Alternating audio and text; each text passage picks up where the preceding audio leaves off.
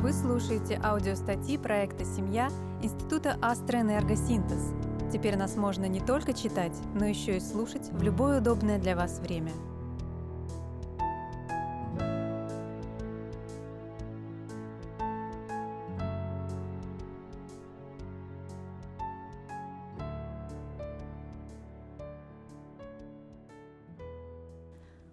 Мужской разговор. Мама – первый человек в жизни любого ребенка.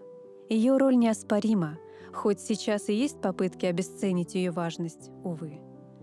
А уж по поводу роли отца в воспитании детей споры социологов, психологов, идеологов альтернативных семей, простых граждан разгораются все больше.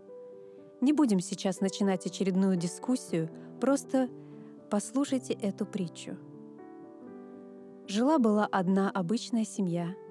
Однажды сын так нагрубил матери, что довел ее до слез.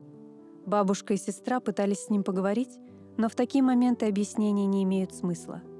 Отец тогда промолчал. Нет, не потому, что ему было все равно. Прошла неделя. Сын уже позабыл о случившемся. Отец подошел к нему и пригласил прогуляться для мужского разговора, предупредив сына, что об этом не должна узнать мама. Они шли молча. Потом отец обратился к сыну. «Я хочу, чтобы ты дал мне совет.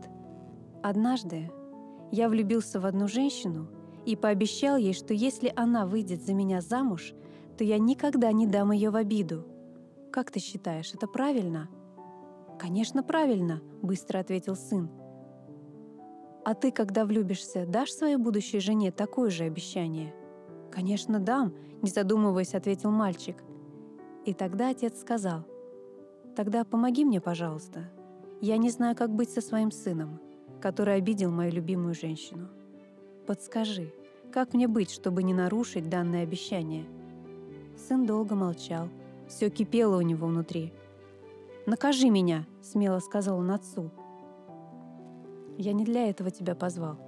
Нас двое, и мы должны защищать наших женщин. Поможешь мне в этом?» — спросил отец.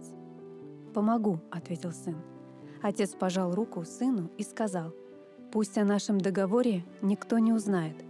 Это был наш с тобой мужской разговор.